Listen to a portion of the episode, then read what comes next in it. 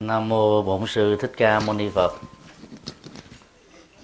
Kính bạch thượng tọa chủ trì chùa Hoa Nghiêm. Kính thưa ban trị sự và toàn thể quý Phật tử kính mến. Trong buổi pháp thoại thứ hai, chúng tôi à, xin à, chia sẻ đề tài à, tự do trong Phật giáo. Khi chia sẻ các quan điểm của mình về à, đề tài này đó. Chúng tôi xin giới hạn các nội dung liên hệ đến à, quan điểm của đạo Phật. Và không muốn à, phân tích về sự bất đồng về ý niệm tự do đứng từ góc độ xã hội, bao gồm tự do chính trị, tự do tôn giáo và tự do kinh tế vốn là ba mối quan tâm rất là đặc biệt của các nhà xã hội chính trị nói chung. Câu hỏi mà nhiều vị sẽ đặt ra là tại sao không nói giải thoát mà lại nói tự do trong đạo phật?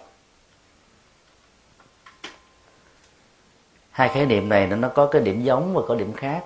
Điểm giống đó, thì à, phần tự do đó, nó tiếp cận được một phần nhỏ của giải thoát.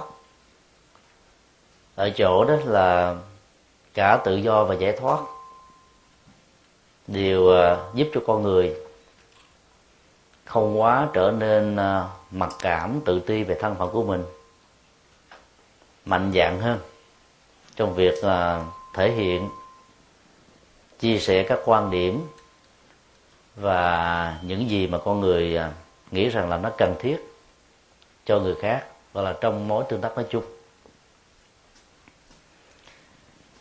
Sự ờ, không do dự chần chừ trong ờ, quyết định đó, nó cũng là một cái ờ, biểu hiện của tự do.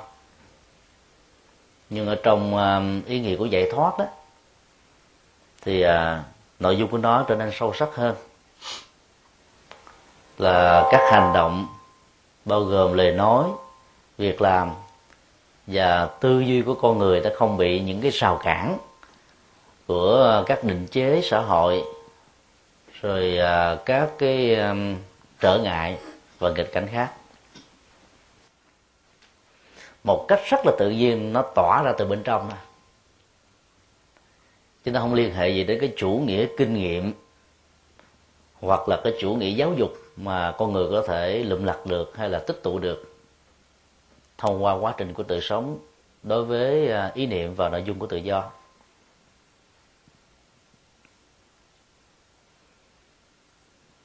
Ta thử à, phân tích cái sự khác nhau giữa ba khái niệm tự nhiên, tự do và tự tại, đều có chữ tự. Tức là lấy mình làm làm cái nền tảng, như là một cái hệ quy chiếu trong sự tương tác giữa ta và môi trường, thế giới xung quanh bao gồm con người trong các mối liên hệ thì à, sự tự nhiên đó nó như là một cái à, thái độ rất là thoải mái. Đến lúc trở nên rất là vô tư. Không có một sự gượng gạo không có một sự cưỡng ép không có một sự à, khập khẽn ở trong việc thể hiện ra những cái gì chúng ta muốn. Và cái tự nhiên đó đó thỉnh thoảng làm người khác hài lòng. Thỉnh thoảng làm cho người khác bực tức. Ở tại Việt Nam người ta có câu nói trong dân gian à, tự nhiên như người Hà Nội. Sau khi à, tiếp xúc à, với à, cái văn hóa của miền Bắc đó thì à, chúng tôi thấy cái câu nói đó nó nó khó được chấp nhận lắm. Vì à, văn hóa miền Bắc mà Hà Nội đó là cái điểm trung tâm rất quan trọng về cái à, khách khí xã giao làm hài lòng trong à, các mối quan hệ. Còn à, cái cái việc thật sự bằng lòng bên trong hay không nó là một cái chuyện khác nữa. Nhưng bên ngoài đó, làm đẹp lòng nhau, bằng lời nói, bằng à, cách ứng xử hết sức là lịch thiệp. Và do đó người ta thường nói người miền bắc nó có một cái độ thâm thúy. Ít ai có thể biết được bên trong họ suy nghĩ thật là cái gì còn người tự nhiên đó thì ờ, ta tạm gọi là ruột để hoài da. Họ phơi bày ra hết à. Muốn nói cái gì là thể hiện ra ánh mắt, cái sắc mặt, rồi ờ, các biểu hiện của tay chân, lời nói và ngữ điệu lên xuống của nó. Người ta không có kiềm chế được và người ta cũng không có ờ, cố tình làm cho nó khác với cái lúc bình thường. Cho nên sự tự nhiên đó, nó không liên hệ đến sự tu tập. Và cái độ tính cách tự nhiên đó nếu không được huấn luyện nó sẽ dẫn đến cái mà trong uh, tâm lý học và đạo đức học Phật giáo gọi là phóng túng hay là dễ vui. Làm cho mình à, đôi lúc mất tự chủ. Ví dụ à, ta quan sát một tập thể đang theo dõi Olympics của toàn cầu đang diễn ra tại Trung Hoa. Khi mình xem à, những cái à, hoạt động nào và những nhân vật nào ở trong à, những trò chơi mà mình thích á đạt được kết quả chiến thắng đó thì tự nhiên là trong người mình nó nó nó nổi lên một cái niềm vui. Có người đứng lên chỗ tay bóp bóp bóp bóp. Có người chạy lên ôm cái tivi nâng cái tivi lên. Có người nâng cốc chúc mừng nhảy tới giao lưu. Có người tới thì mỉm cười, cười thôi chứ không có phản ứng mạnh. Cái đó là những thái độ hết sức là tự nhiên không ai giấu ai được á. Nó, nó nó xuất hiện ờ, một cách ngoài sự kiểm soát của con người.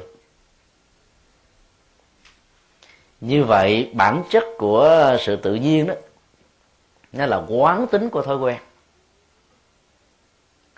Mà con người đã quân tập rất là nhiều nhưng ờ, do cái lề lối giáo dục rồi do cái phong cách văn hóa phong tục tập quán và cái nhân cách người đó làm cho người đó phải ờ, nép nó lại. Rồi ờ, cố gắng ờ, để ý, để tứ thế này thế kia. Cho đến lúc nào đó nó xuất hiện ra cái mình không có kiềm chế nó được. Cho nên cái độ gần của cái thái độ tự nhiên đó, với cái thái độ dễ vui, nó chỉ là ý thức và sự mất ý thức ở trong các hành vi thể hiện qua lời nói và việc làm nói chung. Trong khi đó, khái niệm tự tại ở trong đạo phật đó, nó là một tiến trình tu tập và chuyển hóa. Tại đó là cái động từ chỉ cho mình đang có mặt ngay cái giờ phút này, ở bây giờ. Tại ngay cái địa điểm sự hữu đó đang diễn ra. Và cái việc có mặt đó nó làm cho người đó trở nên rất là thoải mái, nhẹ nhàng tư thái, bình an, không có dao động về tâm không có à, những cái à, biến dạng về cảm xúc lên và xuống theo thuận và nghịch. Như vậy sự tự tại đó, nó thuộc về cái à, tiến trình tu. Và nó khác hơn đó, nó là kết quả của sự hành trì. Có sự huấn luyện có sự thực tập có sự vượt qua các thói quen có sự nỗ lực chuyển hóa những gì nó được xem là tích cực uh, tiêu cực. Thuật ngữ nói về tên của bồ tát quan thế âm á, bằng tiếng sanskrit. Có lúc á, được xem như là một danh từ riêng. Có lúc được xem như là một pháp môn thể hiện qua một khái niệm. Avalokitesvara được các tổ và các nhà dịch giả tam tạng đó dịch bằng hai nghĩa khác nhau quan thế âm và quán tự tại. Khi dịch là quan thế âm đó, thì cái yếu tính của lòng từ bi và chủ nghĩa nhập thế để mang lại lệ lạc cho nhân quần xã hội đó, nó trở thành là cái tiêu điểm. Và cái sự quán chiếu đó chỉ là một cái phương tiện để giúp cho lòng từ bi này được thực hiện, làm giảm đi nỗi khổ niềm đau và sự bất hạnh của con người ở những nơi, trong những thời điểm có nhu cầu. Quan là quan sát, thế âm là những âm thanh của cuộc đời, bao gồm lời phê bình, chỉ trích, than quán, hận thù, sân si, hơn thua, những lời à, khổ đau, những bế tắc những cái mặc cảm, những ức chế tâm lý và nhiều cái tiêu cực của tâm khác nữa. Và đây ta thấy rất rõ đó là không nghe bằng lỗ tai nhưng mà nghe bằng con mắt, là quan. Do đó đó, cái yếu tính của lòng từ bi được thể hiện khi ta nghe và hiểu được cái nỗi niềm sâu kín bên trong của những bế tắc mà con người có thể à, thể hiện ra một cách tự nhiên, thiếu sự kiềm chế và kiểm soát thay vì hận thù họ, thì người thực tập theo năng lực của quan thế âm đó sẽ chuyển hóa bản thân mình để rũ bỏ những bực tức của bản thân, để tạo cơ hội cho sự gần gũi nó nó có mặt được tốt hơn. Trong khi khi dịch nghĩa là quán tự tại đó, thì cái mục đích của sự nhập thế đó, qua lòng từ bi không phải là cái tiêu điểm mà cái tiến trình quán chiếu về cái nội sống nội tại bên trong đó để giúp cho hành giả làm chủ được cảm xúc nhận thức thái độ và các phương thức ứng xử làm sao nó trở nên là thoải mái nhẹ nhàng thảnh thê không bị dướng dính chấp và những cái hệ lụy của nó ở phương diện này hay là phương diện khác. Cho nên trong bài bát nhã tâm kinh đó, gần như là sáu bản dịch khác nhau từ ngày quyền tráng cho đến ngày à, nghĩa tịnh cho đến ngày kumala thập á, đi dịch là quán tự tại. Ý nghĩa nó nó sâu sắc hơn và nó phù hợp với ngữ cảnh của dân học bát nhã. Tức là nâng cao cái vai trò của tự giác ở trong việc giải quyết các vấn nạn của cuộc đời. Và trong đó đó mình là chính như vậy nhờ cái cái năng lực quán chiếu mà con người có được cái sức tự tại. Dù ở chỗ nào cũng như là mình đang là ở ngay cái quê hương mảnh đất của mình, đó là quê hương tâm linh.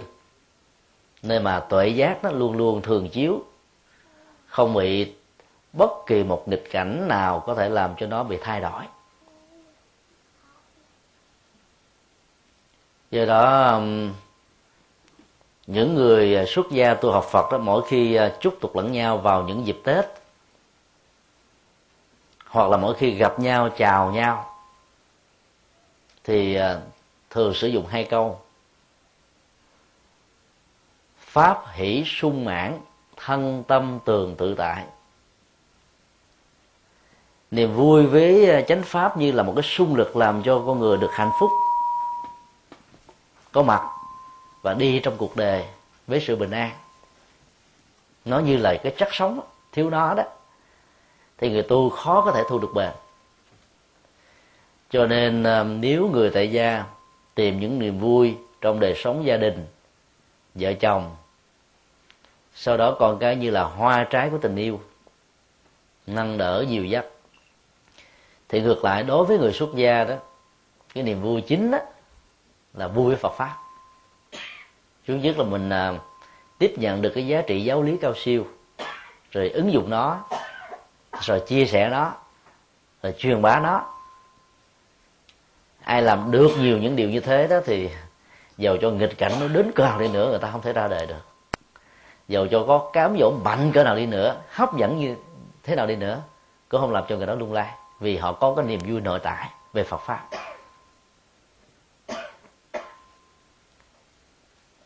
Thân tâm thường tự tại nó gồm có hai vế thân tự tại tâm tự tại. Và tính thời gian của sự tự tại này nó nó là thường xuyên chứ không phải là có điều kiện và bị gián đoạn trong tính điều kiện. Cho nên sự thực tập nó được uh, hâm nóng thông qua cái lời chúc tụng của tha nhân. Người tu chúc nhau rất đơn giản nhưng mà ý nghĩa như là một sự nhắc nhở về sự hành trì.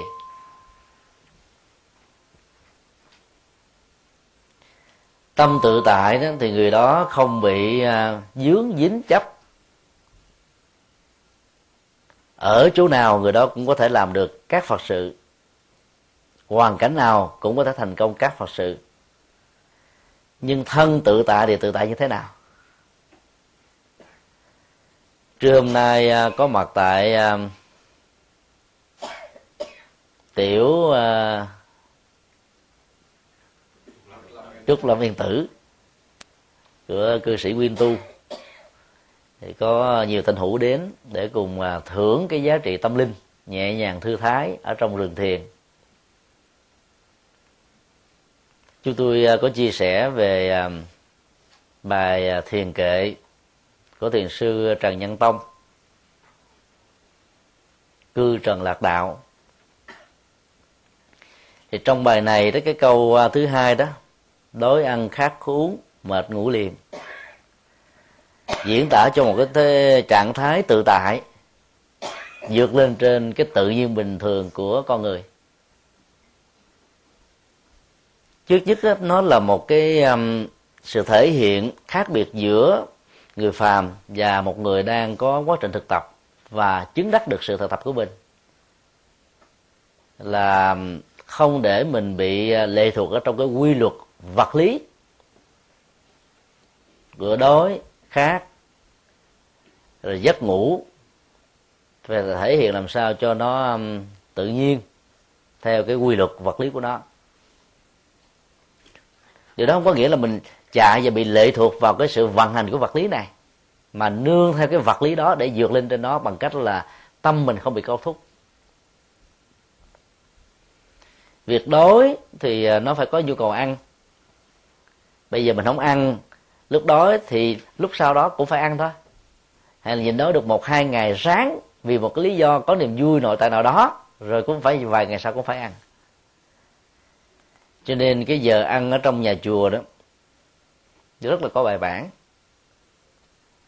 Ở tại Việt Nam thì à, phần lớn các à, chùa và tự viện dùng sáng vào lúc 6 giờ, dùng trưa vào lúc 11 giờ dùng chiều vào lúc 5 giờ. Độ xê dịch về thời gian cho ba cửa ăn này nó khoảng chừng à, ba chục phút thôi còn đối với các ngôi chùa và thiền viện của Phật giáo Nam Tông thì à, giữ cái truyền thống ngày xưa của Đức Phật ăn à, có một cử vào giờ ngọ từ 11 giờ cho đến 12 giờ rưỡi thôi. Sau giờ đó thì à, không có ăn nữa cho nên ờ, khi mà mình ờ, huấn luyện về cái tính thời gian đó, thì cái việc ăn nó nó không còn là một sự câu thúc nữa.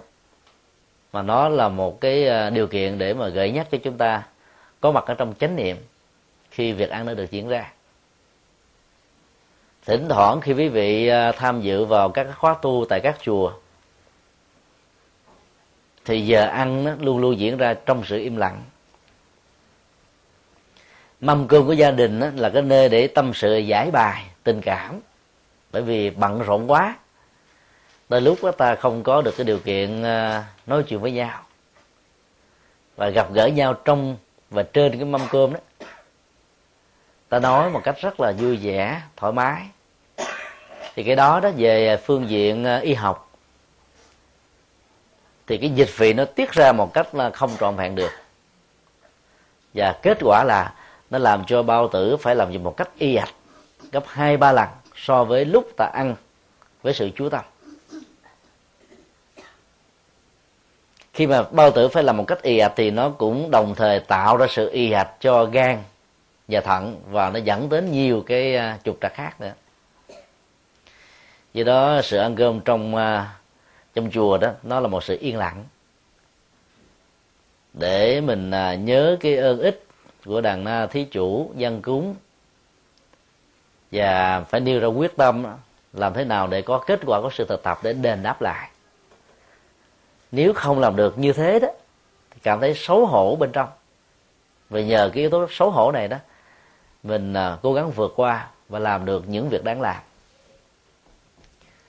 Các tổ trung hoa còn dạy chúng ta một cái kỹ năng à, thực tập bằng sự quán chiếu với một cái ảnh dụ rất sâu sắc. Là người xuất gia giống như là một cục đá mài. Và người tại gia như là các uh, dao kìm búa. Nói chung là các vật cắt.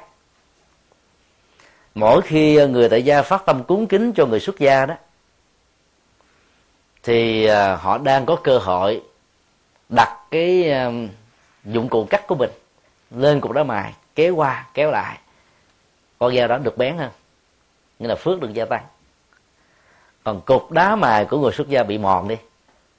Cái quy luật tất yếu cho nên khi mà nhận cái tặng phẩm cúng kính của người tại gia đó, thì các tổ trung hoa khuyên người xuất gia là xem rằng là cái phước mình đang vay mượn đó ừ, nó như, giống như một cái nợ nợ không lấy lãi.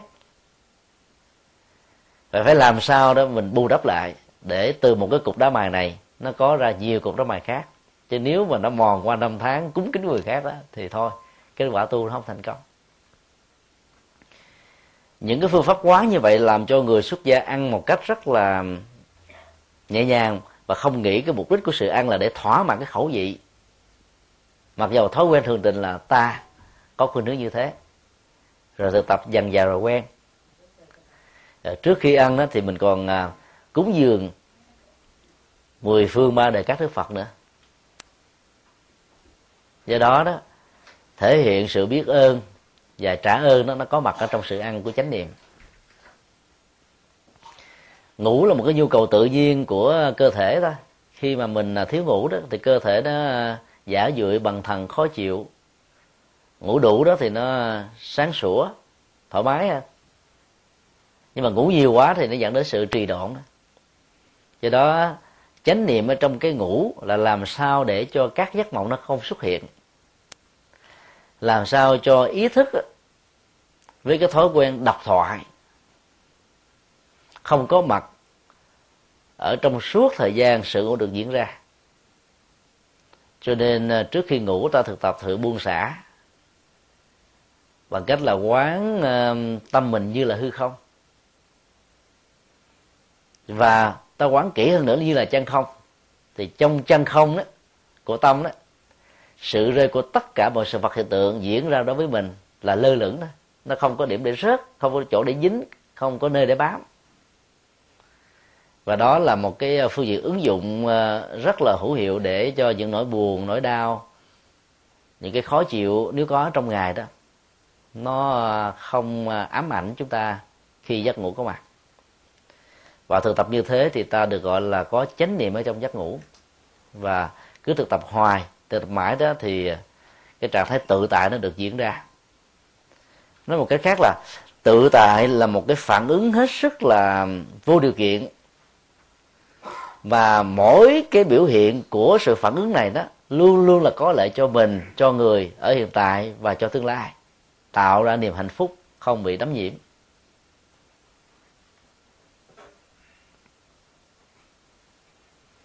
Do đó ta làm chủ được cái à, cái nhu cầu về ăn uống ngủ và sinh hoạt nói chung. Thì trạng thái thông dong như thế được gọi là tự tại. Các thiền sư uh, trung quốc còn gọi thêm một cái từ là thõng tay vào chợ. Người đạt được cái năng lực tự tại đó như là một cái um, muỗng inox nằm trong um, cái chén nước mắm. Nó không dính không thấm đưa lên đó thì nước mắm nó vẫn bám vào trong ờ, cái cái ờ, cái vật bằng inox này. Nó cũng tạo ra mùi hôi. Nhiều khi ta rửa bằng nước nóng hay rửa bằng nước lã bình thường thôi thì nó cũng bớt đi. Thì cái quan trọng là nó không thấm vào bên trong. Trong khi nếu ta sử dụng muỗng, đũa và các vật dụng để tạo ra sự ăn bằng gỗ hay là bằng uh, các cái loại có thể thấm được đó thì cái mùi nó sẽ giữ hoài nè. Cho nên uh, cái gì mà có dính có thấm thì nó có tạo ra sự rớt rỉ rọt thì cái đó nó không được xem là tự tại. Như vậy bản chất của sự tự tại đó là cái kết quả của sự tu làm chủ được bản thân mình. Trong khi đó tự do đó là có cái nghĩa rất là rộng phần lớn cái cái cái ngoại hàm của nó nó liên hệ đến um, cái cá nhân và sự riêng tư của con người. Nhất là tự do đó đặt ở trong uh, ngữ cảnh của xã hội phương tây. Khi mà con người uh, với cái quyền được bảo vệ bởi luật pháp được đề cao ở mức độ lớn nhất đó thì trước nhất đó, cái tự do đó nó tạo ra cho người có một cái chất liệu là tự nhiên thoải mái lắm. Không có à, gượng gạo, không có rụt rè. Chỉ cần à, so sánh trẻ em ở tại mỹ và một số quốc gia tiến bộ về cái à, tự do đó, ta thấy cái biểu hiện về cá tính của các em đó, nó khác mạnh dạng hơn rất nhiều so với các em ở trong nước Việt Nam, ở những nước nghèo. Tự nhiên vô cùng và cái ngôn ngữ ờ, sưng hô ở trong ờ, tiếng Anh ấy, và nhiều tiếng khác đó nó làm cho người ta trở nên ờ, tự do hơn. Và nghĩ rằng là cái đó nó tạo ra sự thân mật hơn. Gọi tên cha mẹ thậm chí là ông của mình bằng tên thôi. Không có những cái từ à, từ ló mang tính cách là biểu tỏ sự tôn kính như là trong tiếng việt do đó bản chất của sự tự do trong à, thế giới phương tây hay là chung là thế giới của loài người làm cho các tôi đó trở nên mạnh dạng hơn thoải mái hơn và càng đẩy cái giá trị của sự tự do đó ở mức độ lớn nhất mà nó có thể có đó thì à, con người dễ bị thương tổn lắm. Ta thử um, đối chiếu lại mới cách đây 35 năm trở về trước đó khi còn ở Việt Nam, mỗi một cái ngôi nhà chừng à, ba chục mét vuông, vài chục mét vuông thôi, ở đến ba thế hệ, số lượng năm bảy thành viên, ngủ với nhau san sát, đến lúc một cái giường ngủ hai người, ba người, mà đôi lúc không có vấn đề gì hết á. Ta vẫn ở một cách cho đến lúc nào ta có điều kiện ở cái nhà mới khác hơn thôi. Nhưng mà khi có mặt ở tại à, các nước à, tiến bộ về kinh tế mà nền tự do của nó được được đạt ở mức độ cao nhất và được bảo hộ bởi luật pháp đó thì cái việc giữ con em của mình ở trong nhà với mình, mặc dầu cái căn nhà nó lớn là 600 mét vuông cho đến một ngàn hai mét vuông, có hai lầu, có vài phòng riêng, cửa kính đóng then gài cho từng phòng đàng hoàng. Trong mỗi phòng có phương tiện giường ngủ, bàn làm việc, nhà vệ sinh và nhiều cái ờ, nhu yếu phẩm khác thì con em của ta có khuynh hướng là muốn tách rời thôi không muốn ở chung. Vì nó muốn đạt được cái sự tự do của các tôi ở mức độ cao nhất. Không có bị ai dòm ngó, không bị ai thấy để ý, không bị ai có ý kiến. Và nó có khuynh hướng cảm thấy thoải mái ở trong cái môi trường sống như vậy. Cho nên từ một gia đình sau 10 năm, hoặc là sau 20 năm á có thành hai căn nhà, ba căn nhà, bốn căn nhà và nhiều căn nhà. Và tương tự ở các chùa cũng như thế, vì à, cái chủ nghĩa tự do nó được đề cao. Khi một thầy được bảo lãnh qua để làm phật sự cho một ngôi chùa, sau khi có thể sanh rồi đó, thầy đó muốn được tự do, cho nên ra lập thêm một cái thất, rồi sau đó nhân nó thành một ngôi chùa. Và nếu thầy đó tiếp tục bảo lãnh những người thân của mình qua để phụ cùng làm phật sự, thì sau vài năm, khi có thể sanh, tách ra thêm những ngôi chùa và cứ như thế đó, cái ngôi chùa ở tại cái nền văn hóa phương tây đó, trong cộng đồng người việt đó, nó một thành hai hai thành bốn bốn thành tám tám thành mười sáu, cứ thành cấp số cộng, cấp số nhân, lớn dần dần. Cho đến lúc nào nó trở thành là là là tự mãn, cái kia là nhân mãn, là nó nó quá dư thừa về người, cái này là nó quá dư thừa về chùa. Vì số lượng phật tử đó, có khuynh hướng là không gia tăng. Nó sẽ tạo thành một cái lưu lượng tùy theo cái bản chất và sự hấp dẫn trong cái tổ chức tu học ở từng ngôi chùa mà cái lượng phật tử ở chỗ a có thể di chuyển vào chỗ b từ chỗ b có thể di chuyển vào chỗ c và ngược lại. Còn người chưa biết đạo chưa quy chính thức đó, đến chùa để quy trở thành phật tử ít lắm. Qua năm tháng ngày giờ những vị phật tử thuần thành ở việt nam định cư tại đây khi nằm xuống rồi đó con em á một thế hệ rưỡi và thế hệ thứ hai trở đi đó nó giảm sút hơn nữa. Và nếu ta không khéo um, tạo ra một cái hướng để mà giữ lại cái truyền thống tâm linh Phật giáo tại đất nước này đó thì 10 năm sau đó, Phật giáo Việt Nam tại hải ngoại phải à, đối diện với sự khủng hoảng là chùa không có người kế thừa. Và không khéo đó thì các ngôi chùa nhiều như hiện nay sẽ lâm vào tình trạng ý hình như là ở Hawaii của Trung Hoa, Nhật Bản và Triều Tiên. Phải bán lại cho các hội đồ tôn giáo khác. Cũng giống như hiện nay đó các hội đồ tôn giáo khác bán lại cho các nhà sư các sư cô mua để lập chùa. Do đó đó cái bản chất của cái sự tự do về cá nhân với các nội hàm và ngoại hàm lớn nhất có thể có và được bảo vệ bởi luật pháp đó thì làm cho sức chịu đựng của con người nó trở nên kém hơn bình thường. Cái quy luật nó tắt yếu như thế. Ở việt nam nó mình quen với tiếng ồn nè, quen với ô nhiễm môi trường nè, quen với những cái sự khốn khó, nghèo nè. Đi đâu mình chịu cũng nổi chứ, không sao. Tại vì cái khó khăn nhất, cái nghèo nhất mình đã trải qua rồi thì không có cái gì mà mình không không sống được á.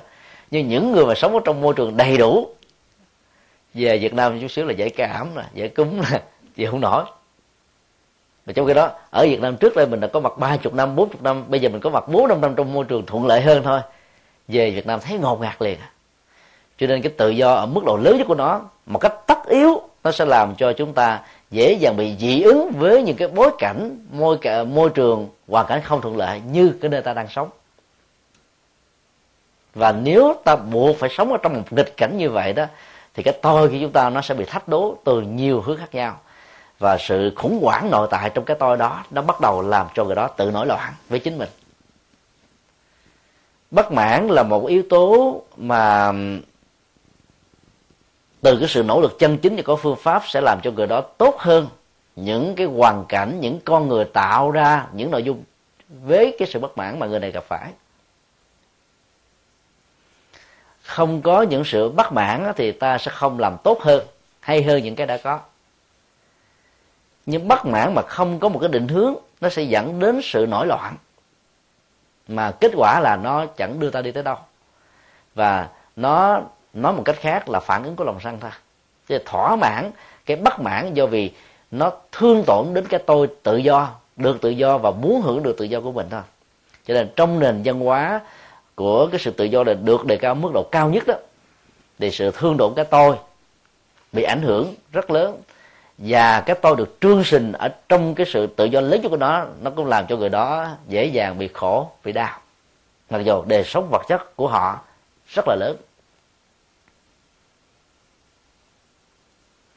Ngày 7 tây tháng 7 năm 2007 năm ngoái đó, chúng tôi có mặt tại chùa Linh Sơn ở à, Boston. Và ni sư trụ trì à, sáng hôm đó cắt cớ yêu cầu chúng tôi giảng về đề tài tình yêu.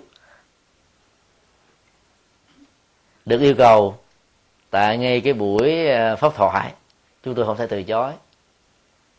Và hôm đó chúng tôi có đưa ra một cái à, số liệu mà mình đã được đọc đây đó cách đó không lâu. Tại hoa kỳ đó cứ khoảng à, hai cặp hôn nhân đó sau khoảng trung bình 3 năm là có một cặp ly dị. Số lượng Hoa Kỳ ly dị đó là 49,7% đó là con số khá cao. Hiện nay đang đứng đầu bảng toàn cầu. Và người ta cũng so sánh thêm để đưa ra một cái kết luận rằng là cái nơi nào mà tự do được đề cao cao quá đó, thì cái mức độ ly dị nó cũng được gia tăng. Trong khi đó, những nước nghèo khó và thiếu tự do đó, thì người ta lại ít ly dị hơn. Nó có những cái ràng buộc. Và mỗi khi mà hai bên vợ và chồng không đồng thuận, không hài hòa thì ra mà xin ly dị đi nữa thì tòa án cũng khuyên là ở lại với nhau. Làng sớm rồi rất nhiều yếu tố. Thứ nhất là cái sự ràng buộc bởi đứa con. Còn trong thế giới tự do thì người ta không màng chuyện đó. Và người ta còn nói thêm một cái điều, không biết là lý thú hay là buồn. Phần lớn các cuộc ly dị tại hoa kỳ là do người nữ yêu cầu. Cho nên à, trong nền văn hóa của tự do đó, phụ nữ là số một và ai làm hài lòng cái sự tự do cho phụ nữ đó thì đời sống hạnh phúc gia đình đó được đảm bảo. Cho nên um, nó khác hoàn toàn với cái nền văn hóa ở những nước nghèo. Người chồng đó làm cái trụ cột kinh tế gia đình. Và đến lúc nó tạo ra những cái nạn bạo hành bất công đối với người vợ và sau đó là đứa con gái của mình. Cho nên nó, trong cái tự do nó cũng có cái giá phải trả của nó người ta dễ dàng ly dị ta dễ dàng ly thân, dễ dàng trở thành kẻ thù, dễ dàng trở thành là người xa lạ, dễ dàng trở thành là cái người mà không muốn giao tế với ai hết cho nên um, đó là cái mà không phải là phật giáo hướng tới. Phật giáo hướng tới là sự tự tại. Do vậy, khi nói đến cái quan niệm tự do trong đạo phật đó, chúng tôi muốn nhấn mạnh đến cái góc độ của giải thoát nhiều. Bởi vì cái mức độ cao nhất của tự do về phương diện tâm linh và đạo đức đó là giải thoát. Còn cái tự do mà chúng ta vừa phân tích, nó chỉ là cái phần về phương diện xã hội thôi. Với cái chiều rộng và chiều sâu nhất của nó là hết rồi. Như vậy là tính phục vụ của sự tự do nó nằm ở chỗ nhân thừa. Còn cái giá trị ứng dụng của giải thoát á, nó làm cho người đó từ nhân thừa trở thành, tối thiểu là thanh dân thừa bồ tát thừa và phật thừa nếu ta chấp nhận cái sự phân định về hai cái tầng cấp tự do ở mức độ thấp và tự tại và giải thoát á, ở mức độ cao thì những người đi trên đường thực tập và có được cái chất liệu an lạc đó tới lúc đó có không bận tâm về cái sự tự do.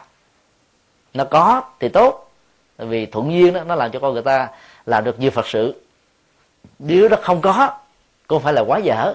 Vì ở trong nghịch cảnh người ta lại tìm ra một hướng đi.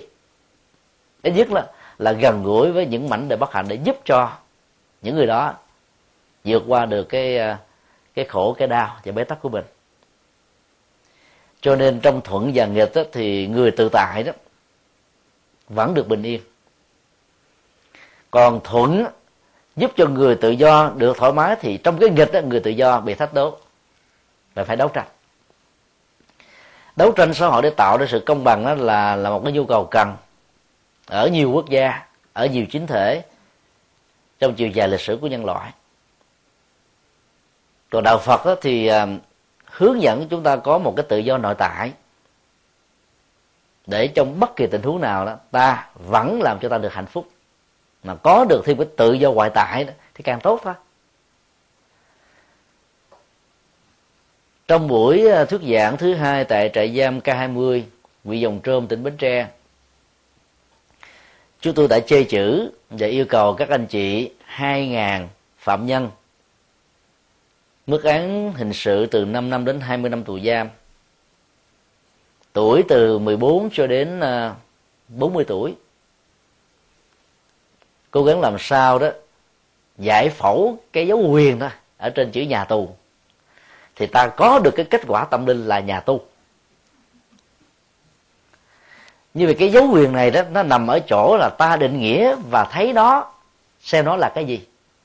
Dấu quyền đó là lòng tham, lòng sân, lòng si, là vi phạm luật pháp, là đặt cái quyền lợi cá nhân lên cao lợi ích cộng đồng xuống thấp, rồi dễ dàng bị thương tổn, dẫn đến sự bốc đồng, mất làm chủ cảm xúc tạo ra những cái phản ứng mà sau này đó khi nhìn và ngồi lại thì mình cảm thấy nó hối hận. Vì đã thương tổn đến cái quyền tự do cái lệ lạc của người khác. Cho nên um, chúng tôi khuyên các anh chị tại đó không nên mặc cảm. Vì các nhà sư các sư cô mỗi năm 3 tháng ăn cư. Tùy nơi. Ở xứ nóng đó là mùa hạ ở xứ lạnh là mùa đông. Cần phải giữ mình ở trong một cái hoàn cảnh để hạn chế sự giao tiếp xã hội một cách tuyệt đối. Để tái nạp lại cái bình năng lượng tâm linh mà mình đã sử dụng trong 9 tháng là Phật sự. Thì giờ đó đó là cứ sau mỗi một cái tuổi hạ tu tập đó, năng lượng tâm linh nó được gia tăng. Và do vậy đó, gần như con người của mình nó luôn luôn nó tạo ra những cái mới để đóng góp để phục vụ một cách là vô tận tạng, tức nghĩa là không bị mất đi, không bị hết. Còn các anh chị tại trại giam đó, nếu mình nghĩ được như thế đó, thì mấy năm tháng, từ 5 năm đến 20 năm tù đó, là một cái môi trường rất tốt để mình trở thành một nhà chuyên tu. Con muốn hưởng thụ con không có để hưởng thụ đó. Thì nhà tù việt nam khổ lắm. Không có tivi để coi, không có radio để nghe, không có báo chí để đọc không có các phương tiện giải trí. Sáng mười phải lao động. Chiều cũng phải lao động. Tối về là ngã lưng xuống là ngủ, mệt quá. Yếu tố giáo dục nó hoài cái luật pháp. Và nội quy đấy hầu như là không có. Do đó đó là um, tận dụng cái này như là một cái um, cái điều kiện cách ly cái hoàn cảnh mà các hạt giống tiêu cực mình vốn có trong xã hội đó không thể nào thể hiện thêm lần thứ hai. Thì lúc đó đó, cái dấu quyền này nó sẽ được biến mất và nhà tù trở thành nhà tu. Một anh phạm nhân có thể trở thành một nhà sư để tóc. Một chị phạm nhân có thể trở thành một sư cô có tóc. Ít nhất là trong suốt thời gian mà mình có mặt ở trong trại giam đó.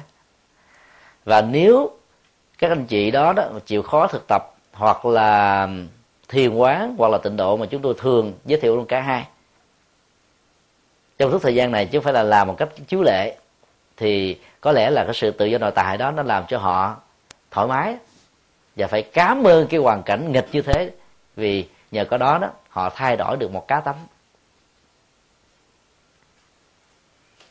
Chúng tôi đồng thời lúc đó cũng đề nghị các anh chị em tại đây thay đổi cái quan niệm thôi. Thay vì mình nghĩ rằng là 8 giờ một ngày lao động để uh, như là một sự bị trừng phạt. Thì mình nghĩ rằng là mình có 8 giờ đang làm công quả trong chùa. Trồng trọt, chăn nuôi, vân vân, và nhiều việc khác. Cứ nghĩ như là làm công quả đi. Thì tâm mình đang hướng về sự phục vụ một cách có dụng ý.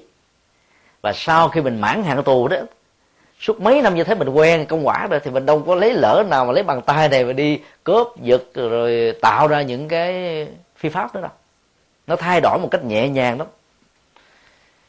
Lần à, thứ năm là 31 tháng 5 2008 vừa qua tôi trở lại chia sẻ về đề tài à, đứng dậy sau vấp ngã. Thì uh, giám đốc thông tấn xã trung tâm nghe nhìn đặt trách tại phía nam. Và thường trực của đài VTV1 đã tháp tùng với cái đoàn từ thiện của chúng tôi. Sau buổi thuyết giảng họ đã phỏng vấn bất ngờ. Không thông báo trước. Ông tổng giám thị trả lời là trong suốt hơn mười mấy năm làm công việc quản lý trại giam đó, thì khoảng một năm rưỡi này đó là ông cảm thấy nó nhẹ nhõm nhất.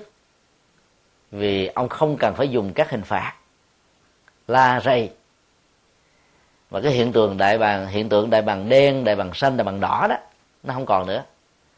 Người ta coi nhau như anh em ai cũng có một cái sâu chuỗi niệm phật hết trên tay đó. Cứ mỗi lần đi vào, chúng tôi đem theo hai ngàn năm sâu chuỗi. Cứ một lần vào là hai ngàn năm sâu chuỗi. Năm lần á, thì cái nhân lên thành là mười mấy lần, mười mấy ngàn. Và các anh chị em tại đây, họ giật với nhau, họ sợ không đến phòng mình đó họ thích đó mà. Họ nghĩ là, bây giờ niệm phật có công đức này thì cái tù tội nó sẽ giảm. Phật gia ơn, phật sẽ chấp nhận sự sám hối của mình. Họ sẽ trở thành người tốt thôi. Do đó đó làm sao để ờ, ở trong bất cứ cái tình huống nào, sự tự tập nếu có thì ta sẽ có được cái chất liệu của sự tự tại. Và đây chính là cái hướng mà những người ờ, hành giả Phật giáo hướng về. Vấn đề thứ hai ở đây đó, khi đề cập đến tự do trong đạo Phật đó thì ờ, về phương diện xã hội, thì ta thấy là Đức Phật mời gọi tất cả mọi người đến, không phải bằng niềm tin mà bằng nhận thức. Một trong năm đặc điểm giáo pháp của Đức Phật, có một đặc điểm rất ấn tượng đến để mà thấy. Tất cả chúng ta được xem như là ứng cử viên của niềm tin. Trong lúc mình chưa chọn lựa một tôn giáo nào đó, làm cái con đường đi, tâm linh của mình, được mời gọi với một nhân chứng, thấy quan sát đồng đo tính điếm bằng cái nhận thức hết sức là là khách quan của mình. Chứ không bị ép buộc theo truyền thống là sinh ra cha mẹ theo đạo rồi mình theo sao và cho đến lúc nào mình cảm thấy thỏa mãn để cái giá trị hiện thực, tính lợi ích của nó về đạo đức, chiều sâu lâu dài cho mình và cho người, thì việc đi theo đó mới làm cho cái chất liệu Phật pháp đó nó thấm vào trong con người của mình chứ mà không đó sau một thời gian chúng ta nản chí và dưới những cái khó khăn của hoàn cảnh đó, ta có thể bỏ đạo. Hoặc là dưới những cái cạm bẫy của xã hội đó chúng ta có thể không giữ được nó. Do đó sự mời gọi này đó nó là một sự tự do. Tự do chọn lựa phật giáo. Nghĩa là ai thích thì chọn không thích thôi. Nếu như thế không có nghĩa là cha mẹ và những người đi trước đó không có trách nhiệm về việc hướng dẫn con em của mình. Trong một bài kinh ờ, trường bộ, một vị ờ, thái tử con của vua ba tư nặc quy đức phật đến ba lần. Lần thứ ba là lần ấn tượng nhất. Hôm đó sau ờ, rất nhiều cái nỗi khổ niềm đau về tình yêu, về bản chất của đời sống trong các mối quan hệ giao tế, tranh giành, hơn thua, ông chán nản quá.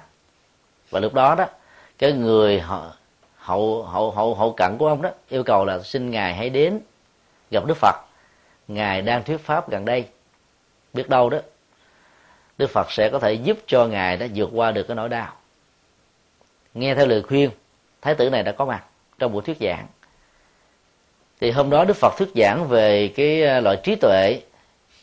Có thể chặt đứt phiền não, cho nên ờ, thái tử này cảm thấy tâm đắc vô cùng. Sau cái buổi giảng người ta ra về hết ông vẫn còn ngồi, chăm chăm.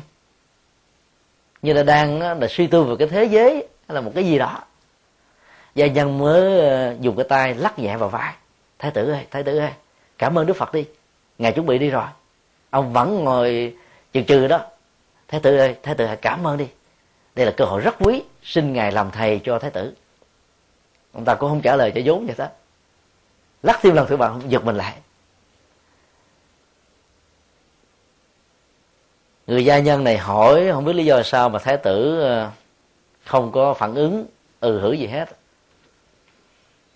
Thì trước mặt đức phật đó thì ông xin ờ, nhận ông làm đệ tử của ngài.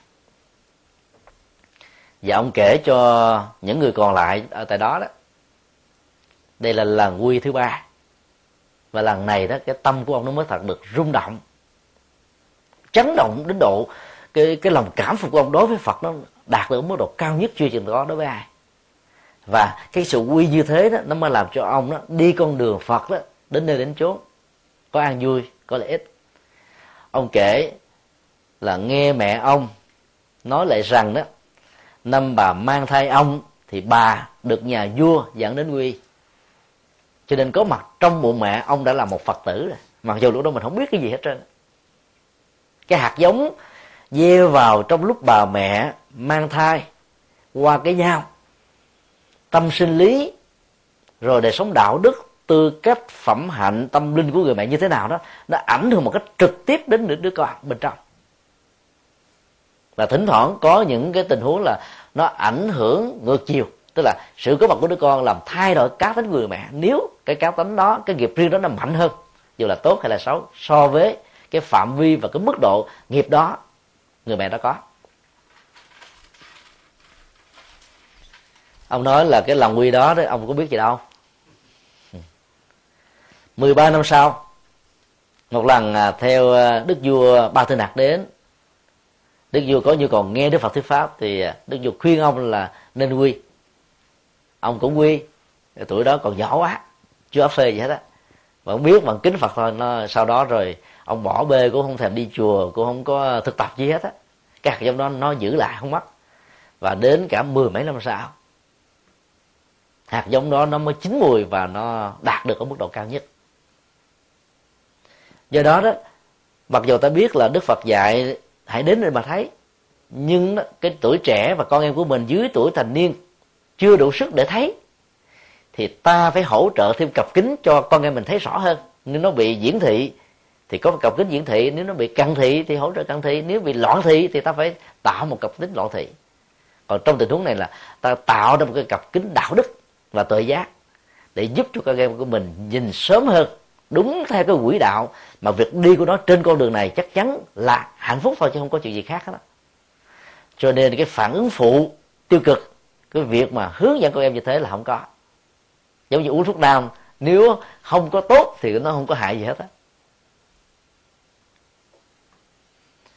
Do đó, đó ta được quyền à, tự do chọn lựa tôn giáo cho bản thân mình và ta được quyền hướng dẫn con em. Và luật pháp cũng cho phép như thế dưới tuổi thanh niên mình được quyền hướng dẫn. Và đó là cái biểu hiện của trách nhiệm chứ không phải là một sự cưỡng bức. Niềm tin tôn giáo và những giá trị chân lý đó khi mà đã được đưa vào trong tâm thức của một trẻ em trong lúc nó chưa có đủ nhận thức để phân định đúng và sai. Thì sau này khi lớn lên đó, nhỏ nó ra không phải là chuyện dễ. Ta có thử uh, liên tưởng lại cái sự kiện khi xem những cái thước phim đầu tiên con người đổ bộ trên mặt trăng. Vào ngày 20 tháng 7 năm 1969 nhà phi hành gia Neil Armstrong đặt chân xuống mặt trăng. Thì cái động tác đầu tiên ông làm ông làm là, đó là tạo ra dấu thánh giá. Lại Chúa Chúa đã giúp cho con sống còn. Là một nhà khoa học gia thì chắc chắn rằng là ông hiểu vũ trụ này không phải là là cái mặt phẳng và nắp dung trái đất không phải là một mặt phẳng, bầu trời không phải là nắp dung sự sống của con người không phải chỉ có mặt trên hành tinh này. Và cái nguyên nhân khởi thủy đầu tiên của, của vũ trụ là chúa đó là không thể nào chấp nhận được từ phương diện vật lý như là vật lý hiện đại. Ý hệt như là học thuyết duyên khởi của nhà phật chủ trương vậy đó. Như vì ông là một tín đồ từ thổi nhỏ cho nên cái thói quen tôn giáo đó đã có mặt rồi.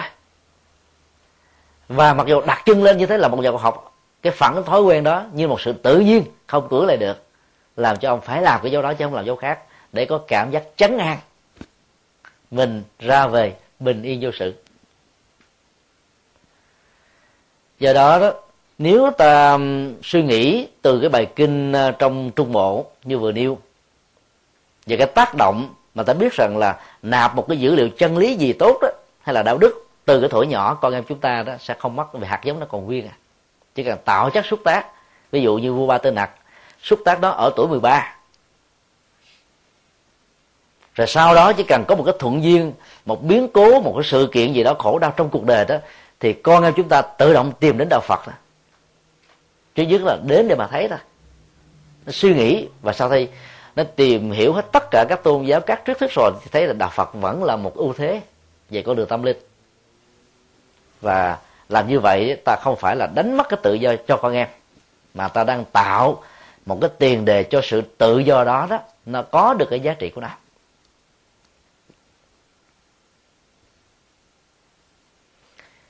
Sau khi tao đi vào trong đạo phật đó, thì ta được quyền tự do chọn lựa một pháp môn. Một vị thầy đầu tiên khai tâm nó lại đóng vai trò rất quan trọng.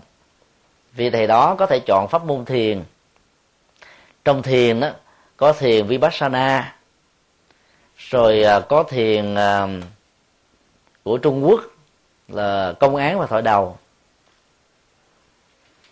Hoặc là có thể chọn à, pháp môn tịnh độ, có hai hướng, tịnh độ tây phương, tức là cầu nguyện giảng sanh sau khi qua đời, và tịnh độ nhân gian, hay còn gọi là tịnh độ hiện tiền, tức là thiết lập tịnh độ trên hành tinh này trong lúc ta đang sống bây giờ và tại đây không quan trọng về cái sự tái sanh sau khi chết hoặc là chấp nhận về mặt tông mặt tông cũng có hai hướng một loại đó đề cao và cường điệu cái vai trò và giá trị mức độ cao nhất của những câu thần chú. Và một bên đó, xem rằng thần chú đó chỉ là một cái công cụ và phương tiện để nhiếp tâm để tâm mình được tỉnh thức và bất loạn mà thôi. Thì ta có thể đi vào chọn lựa bất kỳ một pháp môn nào ta thích dĩ nhiên khi mà người phật tử đến chùa để trở thành một phật tử mới hay là một phật tử chính thức đó, mặc dầu chưa có một cái thống kê chuẩn xác, nhưng phần lớn đi vào làm phật tử thông qua con đường của lễ tang.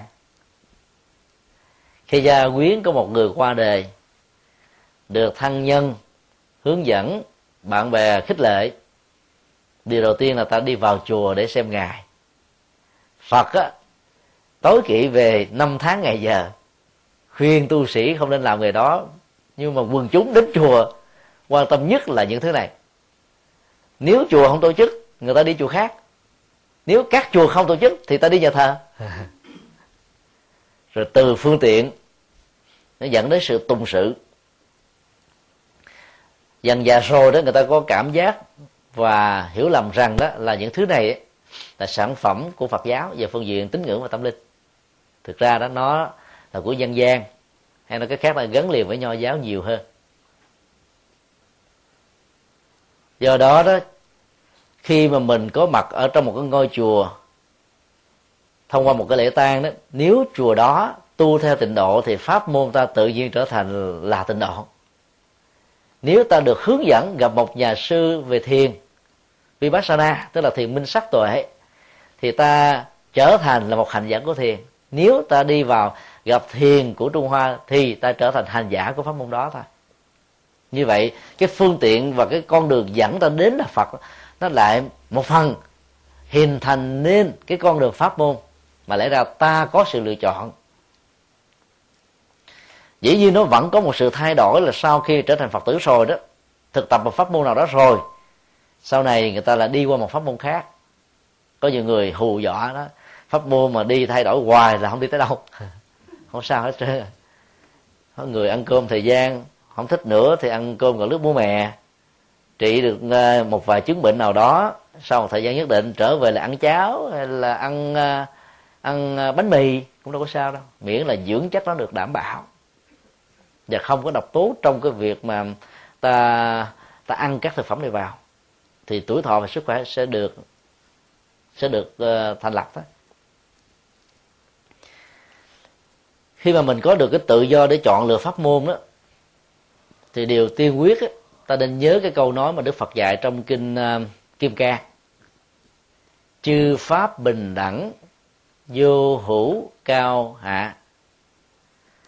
Các pháp môn đó ngang bằng với nhau về tính trị liệu.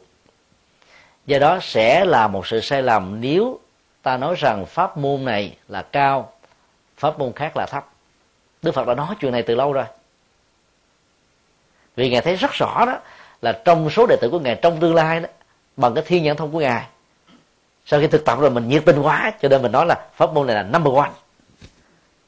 Và nếu ta để ý các bài kinh hướng dẫn pháp môn đó, luôn luôn có thêm những cái câu, đây là pháp môn vô thượng à, vô thượng thượng, và là siêu tuyệt, là số một trong các pháp môn. Ba đời chư Phật đều thực tập pháp môn này. Đập vào, nếu mà có bản kinh thôi, mình thấy cái đó hấp dẫn quá, mình đi theo liền à nhưng mà khi mình có cơ hội để tìm thêm những cái bài kinh khác thì cũng thấy, ủa, sao cái câu này nó cũng tương tự vậy? Như vậy là cái nào là siêu siêu tuyệt, cái nào là số một. Thì ta biết là những cái câu số một đó chỉ là một cái khích lệ tâm lý thôi. Để xác lập cái niềm tin trên quỹ đạo pháp môn mà việc hành trì của chúng ta hàng ngày đó phải xem nó như là một cái phương tiện chứ không phải là cứu cánh trong tự thân của nó. Do đó trở về với cái bản kinh à, phá chấp đó là kinh kim cang một bản kinh à, nâng cao về tuệ giác của con người đó. Thì cái việc mà đề cao pháp môn của mình, thông qua việc đề cao ông này của mình, để xác định cái ngôi chùa của mình đó, nó trở thành không phải là cái hướng đi của Phật giáo. Hướng đi của Phật giáo là dung thông vô ngại. Mình không thấy cái pháp môn khác với mình là một chướng ngày vật cho mình. Và mình không thấy các hành giả trong pháp môn khác là đối thủ của mình vì trên con đường tâm linh là không có đối thủ. Không có chứa ngại vật. Do đó đó, thiền mật tịnh vẫn có thể thực tập chung ở trong một ngôi chùa. Và rất tiếc đó, trong lịch sử của Phật giáo, ít có được cơ hội như thế lắm. Chúng tôi à, vào năm 2005 tham dự hội thảo về à, tăng đồ Phật giáo thế giới tại à, Phật Quang Sơn, Cao Hùng, Đài Loan. Chúng tôi có mặt tại đây một tuần lễ và tìm hiểu à, khá kỹ về cái mô hình Phật giáo của hòa thượng Tinh Vân. Đó là mô hình về tịnh độ nhân gian truyền đá truyền bá Phật pháp và thiết lập tịnh độ qua ba phương diện giáo dục hoàng pháp và từ thiện giáo dục là dành cho người tu hoàng pháp đó, dành cho người tại gia. Song song với hai cái mô hình đó đó thì hoàng tử tinh vân còn dành cho à, một cái đối tượng thứ ba tức là muốn trở thành nhà hoàng pháp với tư cách là một cư sĩ cho nên họ cũng được thỉnh mời để trải nghiệm cái đời sống của một người cư sĩ trong tự viện và học chương trình Phật học như các nhà sư và các sư cô. Để sau này trở thành các giáo sư đứng ở các trường lớp trong các đại học và ảnh hưởng của họ đó sẽ làm cho phật giáo có mặt ở nhiều nơi. Và con đường từ thiện nó nó là một cái ờ, cái cái cửa ngõ rất là hiệu quả và nhanh chóng để thiết lập cái tình thân thông qua tình thương, không có phân biệt đối xử và giúp cho người được thương, được quan tâm, được chăm sóc đó đến với đạo Phật dễ hơn. Năm ngoái cũng tháng này chúng tôi thuyết giảng tại chùa Linh Quang, tại à, Philadelphia. Có một gia đình rất là thuần thành. Mẹ và cha của gia đình đó là Phật tử nhiều năm. Gia đình gần 12 đứa con đó. Ai cũng là Phật tử thuần thành, chỉ có một đứa con trai giữa thôi. Đi theo đạo Tin lành. Trước đây đó, còn ở Việt Nam, anh là Phật tử thì hôm chúng tôi có mặt tại đó đó thì gia đình khích lệ anh là đến nghe thuyết giảng. Anh à, cũng à, không muốn làm phật lòng người mẹ đến nghe. Sau khi nghe giảng xong thì anh chất vấn rất là nhiều điều. Mà anh cho rằng là anh à, không cảm thấy là thích hợp với Phật giáo đó. Thì chúng tôi biết rằng là chắc lẽ là anh đi theo con đường khác. Thì anh mới nói là anh là một người theo tinh lành. À, hỏi ra thì anh biết anh cho biết đó là trong thời gian ở đảo người ta đến giúp đỡ, cho anh định cư sớm hơn những thành viên còn lại trong gia đình. Và bên này đó thì người ta hỗ trợ cho anh có việc làm. Cái ơn nghĩa đó làm cho anh cảm thấy không bỏ được. Nói giờ, mặc dù đi theo, đạo tin lành không biết học cái gì. Nó đâu bằng phật giáo đó. Nhưng mà vì cái ơn nghĩa ta giúp mình nhiều quá, từ chối nó cũng ngại. Có nhiều người là như thế đó. Cái ơn ích làm cho người ta phải chấp nhận các cái giá trị tâm linh và tôn giáo của người tạo ra ơn cho mình. Là bởi vì người đó chưa có được cái bản lĩnh à, chọn pháp môn. Mà nói rộng hơn là chọn tôn giáo.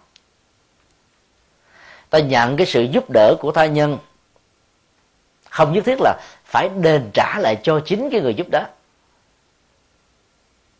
Sau này thành công, mình có thể giúp lại nhiều người hơn, bất cứ người nào. Đó là một sự đền trả rất là thiết thực và không nhất thiết ta phải đánh mất cái tôn giáo của mình. Vì lý do, rồi cái ơn nghĩa đó lớn quá mình không có bỏ được. Bỏ sợ người ta buồn. Nhưng cũng có rất nhiều phật tử mà phần lớn. Sau khi được giúp đỡ, định cư, có nghề nghiệp ổn định rồi đó, vẫn tiếp tục tìm đến chùa, chia cắt cái tiền lương của mình để ờ, thiết lập ngôi tam bảo. Và sau khi thiết lập ngôi tam bảo rồi thì mỗi tháng cũng phải còn chi rã vào những cái bill hàng tháng cho chùa đó. Vừa phải cài, lao động rất là mỏi mệt, rồi còn phải là gánh luôn một phần ngôi già lam đó là những nghĩa cử đền trả về cái ơn ích mà thai nhân giúp cho mình, một cách hết sức là có ý nghĩa. Do đó việc chọn pháp môn đó, làm sao đừng có thương tổn pháp môn khác, đừng xuyên tạc pháp môn khác, đừng có hạ bệ pháp môn khác cái quá khứ về mâu thuẫn các pháp môn thỉnh thoảng nó có ở một số vị. Vì nhiêu tình quá người ta đề cao pháp môn mình cho nên hạ bề pháp môn khác. Và ta nếu tham khảo cái mô hình của hòa thượng tinh văn mặc dù chủ trương tình độ nhân gian nhưng có lúc á, hòa thượng tổ chức phật thất bảy ngày. Có lúc á, hòa thượng tổ chức thiền thất cũng bảy ngày. Có lúc hòa thượng tổ chức mật thất cũng bảy ngày. Như vậy trong ngôi chùa đó ai tu thiền cũng có chỗ ai tu mật cũng có chỗ ai tu tịnh cũng có chỗ. Không có sợ mâu thuẫn đụng chạm gì hết đó. vì ngày xưa đức phật cũng nói ba bốn thứ rồi chứ đức phật đâu, đâu có một thứ đâu. Bây giờ ta nói một thứ người ta thích ta tâm đắc với pháp môn đó ta chỉ truyền cái đó thôi còn ngoài cái khác không ai ta không truyền cái khác. Như vậy càng chuyên môn quá chừng nào thỉnh thoảng nếu không biết dung thông ta trở thành cực đoan. Và khi cực đoan rồi, ta nhiệt tình quá đó, ta làm mất cái tự do pháp môn của người khác nữa. Trong số hơn 300 ngàn pháp hội, trên dưới 300 ngàn bài kinh, từ ngắn dài và trung bình á, nếu là một thống kê, các bài kinh mà Đức Phật dạy về thiền thì khoảng chừng à, 50 bài hết. Các bài kinh về tịnh độ còn ít hơn nữa, ba bài các bài kinh về mặt tông á, còn ít nữa. Nhưng khi mà ta đi pháp môn rồi đó ta không còn biết gì đến những bài kinh khác Đức Phật dạy về xã hội về văn hóa về giáo dục về kinh tế về dấn thân về nhập thế. Đủ thứ bài kinh đức phật dạy hết ngay cả tình yêu hôn nhân hạnh phúc gia đình. Cho nên ờ, chúng tôi ờ, đề nghị là chúng ta nên ngoài pháp môn mình đang thực tập. Tham khảo thêm các pháp môn khác. Rồi tham khảo thêm các bài kinh khác. Không có trở ngại gì khi mình đang đi theo tiền mình đọc tụng các bài kinh về tịnh độ. Thì mở rộng thêm cái tầm nhìn của chúng ta về cái căn tánh tại sao các pháp hữu của ta chọn pháp môn này mà không chọn pháp môn mình đang đi theo. Ngoài các bài kinh về pháp môn, nên đọc các bài kinh trong số 300.000 bài kinh Đức Phật dạy. Mà bây giờ đó, đã được dịch ra tiếng Việt cũng khá nhiều. Trên trang web và đạo Phật com của chúng tôi, thì đại tạng kinh bằng Bali đó, chúng tôi là người đưa lên trên mạng đầu tiên vào năm 2000 và sau đó một năm đó, thì à, chúng tôi đã nỗ lực thực hiện tạo ra một cái tủ sách sách nói Phật giáo và đại thần kinh đó đã được thâu âm thanh dưới dạng mp3 cũng phổ biến trên trang web tủ sách phật học com. Rồi à, kinh điển a hàm kinh điển đại thừa được dịch việt ngữ đó cũng đã được phổ biến và được thâu âm thanh. Cho nên à, ngày nay đó, ta không cần phải tốn tiền nhiều để mua những cái bộ kinh dày đồ sộ. Mà chỉ cần nghe hoặc là đọc trên internet thôi là mình có thể thẩm thấu được. Rất nhiều vấn đề khác nhau đức phật đã dạy trong ý nghĩa là pháp vô hữu cao hạ đó nó còn cho ta là một cái um, ứng dụng khác. Đó là không có pháp môn nào được xem là trị bá bệnh tâm linh cho chúng sinh. Nếu trong y học đó, không có một cái loại dược chất nào trị bá bệnh thì trong tâm linh nó cũng như thế thôi. Còn ai tự đề cao rằng là thuốc này là trị bá bệnh thì ta biết rằng lời nói đó nó không có sự thật nhiều ở Việt Nam có khoảng thời gian người ta nói xuyên tâm liên là trị bá bệnh. Cho nên nhà nào cũng ờ, trồng xuyên tâm liên, người ta làm thuốc xuyên tâm liên vô số. Sau đó thấy không hiệu quả nữa, cái bắt đầu ờ, qua cái ờ, cái mô hình thứ hai là lá sống đời trị bá bệnh. Người ta cũng đổ dồn nhau để mà trồng lá sống đời, ăn lá sống đời, nhai lá sống đời, nấu canh lá sống đời. Sau đó cũng thấy không hiệu nghiệm, người ta lại đồn thêm, đó là canh dưỡng sinh chị báo bệnh người ta cũng đổ dồn nhau đi mua làm đúng công thức đó còn không đi tới đâu. Rồi là đến cái giai đoạn là cây nha đam trị báo bệnh người ta cũng đổ xô nữa. Nói chung cái gì mà nghe nói trị báo bệnh là ta khoái bởi vì tiền bỏ ra ít mà bệnh mình hết trơn ai không thích.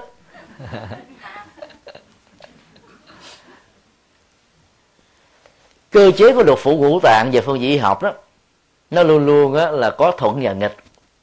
Nó thuận với gan thì nó có thể nghịch với phổi thuận với bao tử là có thể nghịch với thận. Cái quy luật thuận nghịch đó ở đâu nó cũng có. Cho nên đó là cái cái chất tốt cho cái uh, cơ quan này thì nó có thể nghịch cho cơ quan khác thôi. Đó là điều ta phải tin. Nhưng sẽ là một sự khác biệt nếu ta áp dụng nhiều cái dưỡng chất tâm linh đức phật dạy. Nó không có chuyện đụng nhau. Một loại tâm linh đó là một cái thuốc bổ hỗ trợ đấy thì giống như ăn cơm á cái món nào mà à, sơn hào hải vị ngon cỡ nào đi nữa nấu khéo cỡ nào đi nữa ăn cái ngày thứ ba trở đi là bắt đầu thấy ngán ngán rồi. Cái cảm giác ngon nó bắt đầu nó giảm xuống rồi. Thì trong tâm linh cũng vậy. Ở các chùa nếu ta để ý đi. Vào các chùa tịnh độ thì mình thấy tụng là kinh à, phổ môn dành cho người già bệnh. Kinh a di đà kinh địa tạng dành cho người chết. Những kinh sám hối dành cho người tội lỗi già bệnh chết tội. Nên giới trẻ không có chỗ đứng. Còn đi theo pháp môn thiền đó thì đối với thiền tông thì ta nhấn mạnh à, về bài bát nhã tâm kinh. Rồi gọn hơn nữa đó là chánh niệm và hơi thở. Còn mật tông á câu thần chú an ma đi bát di hồng còn địa tông nếu gọn hơn nữa là nam mô di đà phật. Và ta cũng cho cái nó có cái giá trị trị liệu là bá bệnh. Làm sao bá bệnh nọ? Nếu mà bá bệnh thì đức phật đâu cần giảng nhiều như thế đâu. Giảng chút xíu đó ba câu đó là xong rồi. Mà ngài phải lặn lội suốt 49 năm. Từ chỗ này đến chỗ kia cho đến ngay cái giờ phút cuối cùng á, gần qua đời nhập diệt vô như niết bàn đức phật vẫn còn nói bài kinh cuối cùng cho cho ông uh, tu đạt nghe. Rồi ngài còn giảng thêm một cái bài kinh đó, di giáo là di chúc của ngài. Do đó đó là ta không nên có cái niềm tin rằng là một cái loại thuốc tâm linh có thể trị bá bệnh phiền não. Chuyện đó không có. Phân tích vào nội dung của từng bài kinh ờ, ở trong uh, trường bộ trung bộ tương ưng tăng chi tiểu bộ kinh a hàm tương đương và các kinh điển đại thừa. Thì có những cái chứng bệnh về sân đó ta phải lấy năm bảy bài kinh mới trị hết. Chứ không phải là hãy lấy cái bài kinh nào là có thể trị được ờ, bệnh sân đâu có những cái bệnh tham á phải sử dụng đến năm bảy bài kinh khác nhau mới hết được. Đó là nói một chứng bệnh thôi huống hồ là mình có nhiều chứng bệnh khác. Do đó đó là chịu khó ta đọc thêm nhiều bài kinh. Mà bây giờ trên các phương tiện truyền thông nó nhiều lắm. Làm cho mình không bị gián đoạn ờ, giới, giới hạn như là ngày xưa nữa. Cái đó cũng là cái phước của người hiện đại.